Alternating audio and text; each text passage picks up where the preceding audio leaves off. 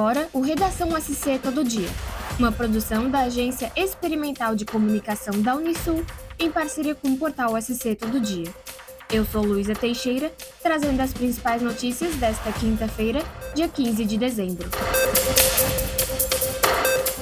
As alunas do projeto esportivo Escolinha que Faz Crescer garantiram mais uma medalha para o voleibol feminino e trouxeram o troféu para a Laguna. A equipe foi campeã nos Jogos da Amizade, categoria sub-14, que aconteceu em Imbituba nesta quarta-feira, dia 14. O assessor especial de esportes, Ronaldo Bonifácio, reforça que em todos os jogos, aspas, há mais de 15 anos, o município não tinha uma equipe de voleibol para disputar as competições na região. Fecha aspas. A disputa contra Imbituba marcou o encerramento do projeto no ano de 2022.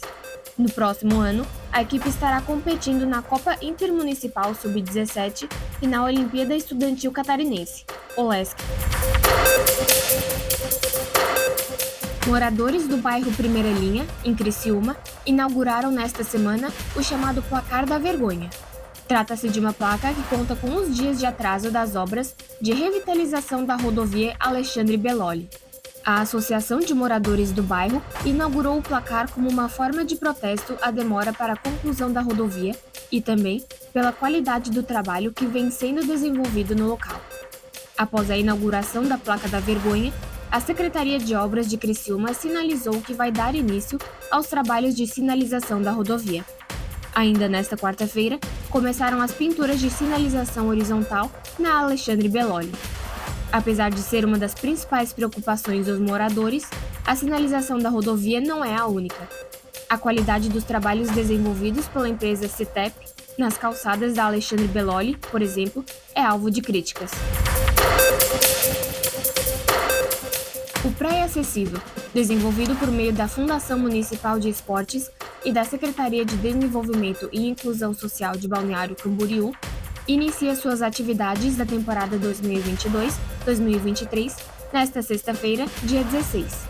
O projeto possibilita que as pessoas com mobilidade reduzida ou deficientes físicos possam desfrutar do banho de mar de forma adaptada, com auxílio de uma cadeira anfíbia. A iniciativa ocorre em área demarcada na Praia Central, em frente à Rua 4750 os atendimentos serão diários, de segunda a sexta-feira, das 7 às 11 da manhã e das 3 da tarde às 7 da noite, até o dia 23 de fevereiro de 2023.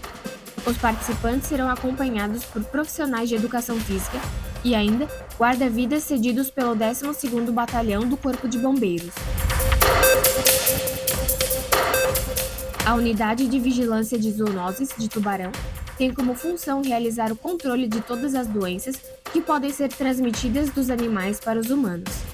A entidade não trabalha com o resgate daqueles que vivem nas ruas ou que foram abandonados por seus tutores. Devido a acontecimentos recentes em que uma cachorra e seus filhotes foram abandonados no local, a UVZ reforça que não possui um canil para abrigar os animais deixados no portão da unidade. Atualmente, o local abriga cerca de 44 animais, os quais passaram por um período de reabilitação para que possam ser adotados. A incidência de eventos como o abandono tende a aumentar no verão por causa das férias. Por isso, é necessário que a população se conscientize em relação à importância da adoção responsável e consciente, e de que o abandono de animais é crime, previsto por lei. A Secretaria de Serviços Públicos de Tubarão divulgou nesta semana um comunicado orientando a população com relação aos móveis danificados pelas fortes cheias que atingiram a cidade no início de dezembro. Na nota, a pasta informa que fará o recolhimento deste material, mas repassa as orientações necessárias para isso.